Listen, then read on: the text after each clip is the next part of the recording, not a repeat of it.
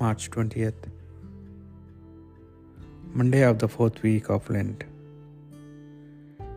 A reading from the book of Prophet Isaiah. For I am about to create new heavens and new earth.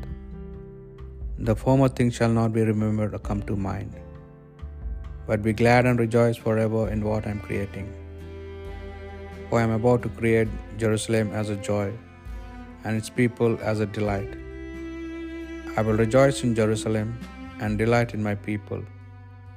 No more shall the sound of weeping be heard in it, or the cries of distress. No more shall there be in it an infant that lives but a few days, or an old person who does not live out a lifetime. For one who dies at a hundred years will be considered a youth, and one who falls short of hundred will be considered accused. They shall build houses and inhabit them, they shall plant vineyards and eat their fruit. The word of the Lord. O Lord my God, I cry to you for help, and you have healed me. O Lord, you brought up my soul from Sheol, restored me to life from among those gone down to the pit.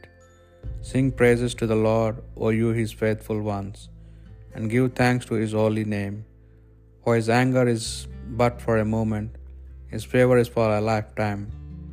Weeping may linger for the night, but joy comes within the morning. As for me, I said in my prosperity, I shall never be moved.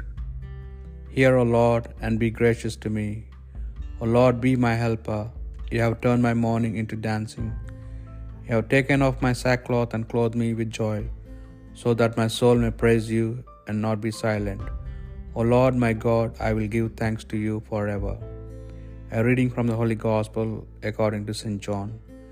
When the two days were over, he went from that place to Galilee. For Jesus himself had testified that a prophet has no honor in the prophet's own country.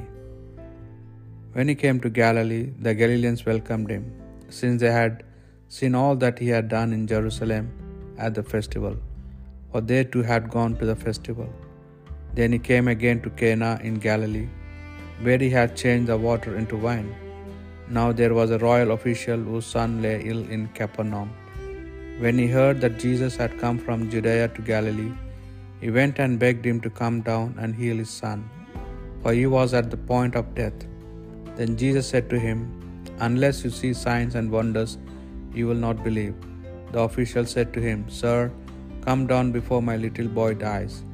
Jesus said to him, Go, your son will live.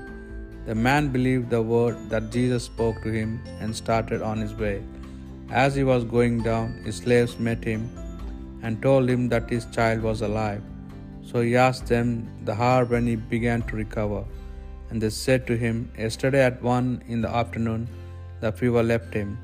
The father realized that this was the hour when Jesus had said to him, Your son will live. So he himself believed him along with his whole house.